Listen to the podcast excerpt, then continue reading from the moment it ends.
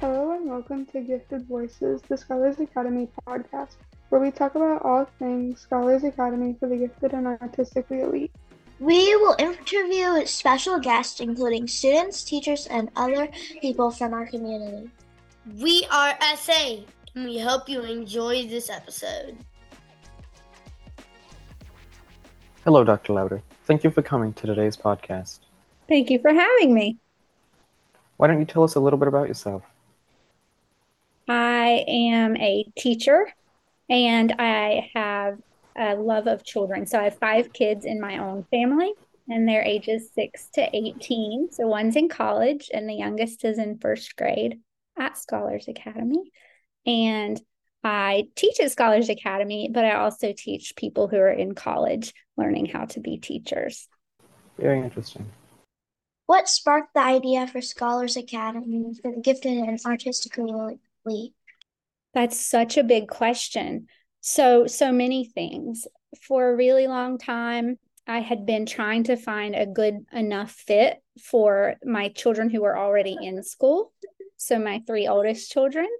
And although they were doing fine in school, it just felt like we were never really getting that perfect fit where they could thrive and really be pushed and challenged, but also be supported socially and emotionally in an appropriate way for them. And then when COVID hit, it just seemed like the perfect opportunity to really expand that idea into a formal school, because we have a special needs youngest child. And so that meant that her siblings weren't going to be able to stay in the bigger, more traditional school system during that time with so much COVID going around. So I thought about what I did in college working with teachers, and I thought about what I needed and dreamed about as a mom for my own kids. And I put all that together and found the best teachers out there in the whole world who I already knew at that time from working in college, and we started Scholars Academy, and it's just grown more beautiful from there. I love the reason why you started this school. What makes Scholars Academy so different from traditional schools? Everything. I feel like everything. So number one, the teachers are able to have enough autonomy to actually do what they know how to do best, which is reach each student. So they're not constricted by, you have to do this, you have to use this, you have to say this, and you have to have this schedule. They're able to use their brains and all their knowledge and all their experience and their whole heart and their just all of their creative ideas to reach each student. And then another thing that I think makes Scholars Academy completely different is that we teach in small groups. So every class is a small, intimate group, which means that students who otherwise might be able to sort of hide away and be quiet and just do okay at school are able to be pushed to speak up and to be leaders and to interact with their peers and their teachers. And then other kids who might have had so much energy and so many wonderful ideas that they got in trouble in regular school are able to be their true selves as well, because there's just a lot more space for that rich interaction. And we also are able to focus on each of you as humans and not each of you as kind of like a chess piece that has to fall in line to fit into a bigger classroom to make it work. Instead of making the students work in our classrooms the way we need them to for school, it's the opposite. We as the teachers have to figure out how to work best with each of our students, which is how it should be, because it really, school should be student-centered. That's how everybody can be successful. That's absolutely beautiful, Dr. Lowder. It's pretty cool how you can share your ideas, because in a normal school, the teacher would usually be like, hey, you can't share your ideas right now. You have to be quiet. We're supposed to be writing down. Wow. In this school, we get to, like, as long as it's on topic, we get to share our ideas. Yeah, so you feel like you get to share a lot of your ideas in class. Is that what you're saying, Molly? Yeah. What are your degrees in? And where did you receive your degree? That's an easier question. Yeah. Okay. So I went to undergraduate school at Pfeiffer, which is where I teach now, but also at Western Carolina University. So I kind of went back and forth. I graduated from Pfeiffer with a degree in elementary education. So I was licensed to teach kindergarten through sixth grade in any subject.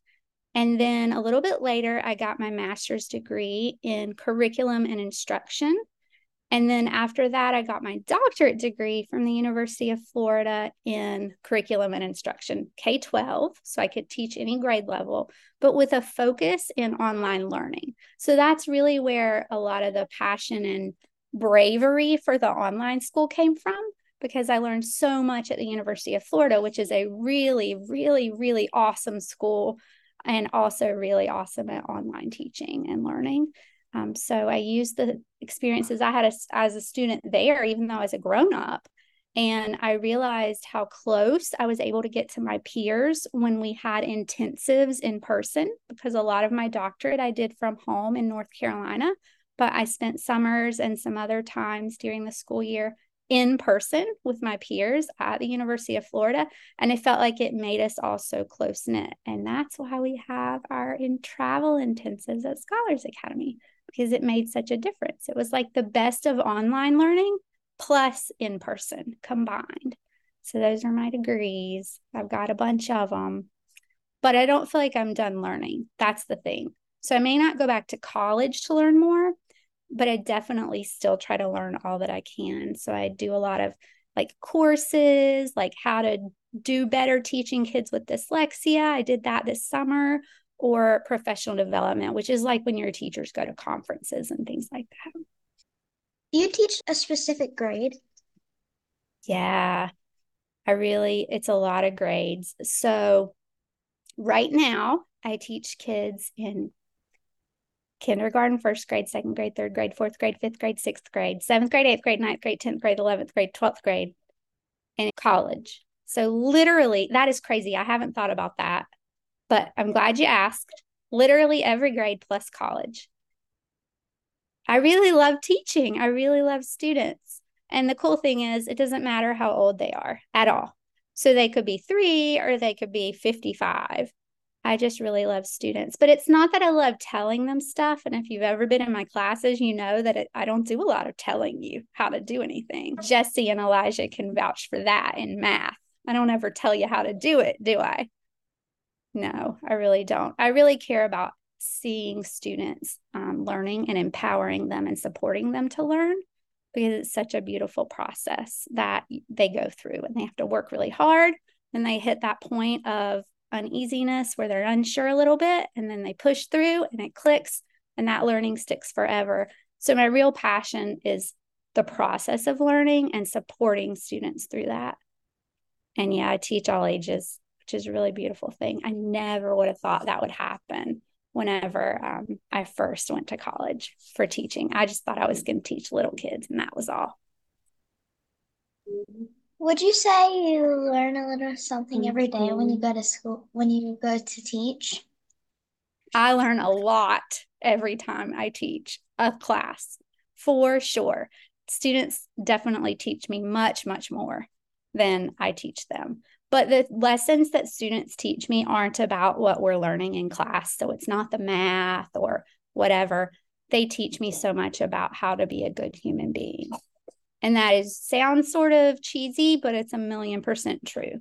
I learned so much from every single student about just how to be a better human, how to see other people in a beautiful way, and how to be truly curious about every single one of you, every single student I teach. And I have to say, the students who are younger do a better job of teaching me those lessons than the grown-ups. Have you been teaching? So I have a shirt. I didn't wear it today. I am wearing a Dr. Lowder shirt, but I have a shirt that says Teacher Established 2002. It's kind of crazy. I started teaching in 2002, which means that this is my 21st year. Yeah. That makes me feel very old. But I'm very happy about all that. And if we had time, I could probably tell you the names of every single student I've taught, including that very first year. You know, Dr. Lowder, you say so much beautiful stuff. You write an essay. Maybe I should write an essay. You know, do you ever get sort of scared or writer's block to write? Do you know that I get that too? Yeah. I get that as well. Like when I'm writing a story, I'm like, oh, what do I do? Oh, I get that. Yeah, I get nervous. I can do it, but I have to make myself because I get a little nervous. All right. So what is your favorite part about Scholars Academy? My favorite part about Scholars Academy, and this is not something that I expected, is the way that my whole life has come together into this one thing. And I never could have expected that, and I never could have dreamt that up to happen as beautifully as it has. It's just happened. It must just be fate or something, because I couldn't have made that happen. And what I mean by that is, obviously, I have a passion for people, right? I care so, so much about people and humans. I really, really, really adore children. I think that you're magical.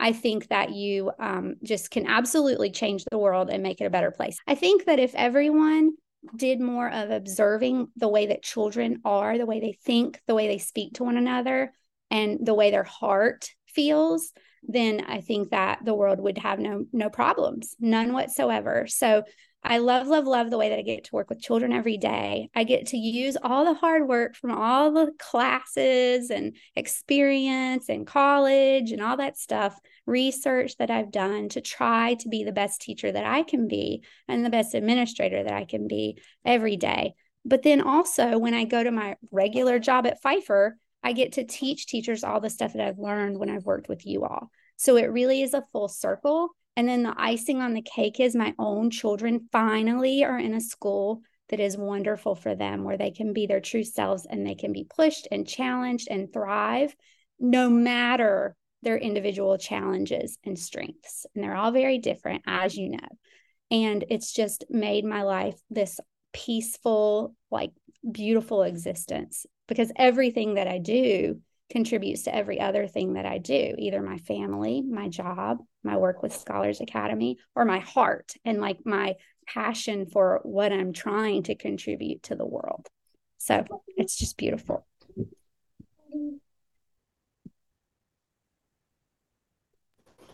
Is there anything else you would like to speak about today? I just want to say thank you to the student podcasting team, because this is really special, and it's something I've been excited about, honestly, since the first year. But we've just had so many things we've been working on, and you can never do it all at once, right? So the fact that you all are putting together your very first podcast episode is extremely exciting, and it makes me so, so proud of you. And I can't wait to hear it, even though I'll probably have to plug my ears about my own voice. So excited. I'm so happy about it. So kudos to you all for being brave, trying something new, and being so professional about it. I'm so impressed. Thank you so much for being the first guest on the Gifted Voices at Scholars Academy podcast. Thank you so much for having me. It's been a pleasure.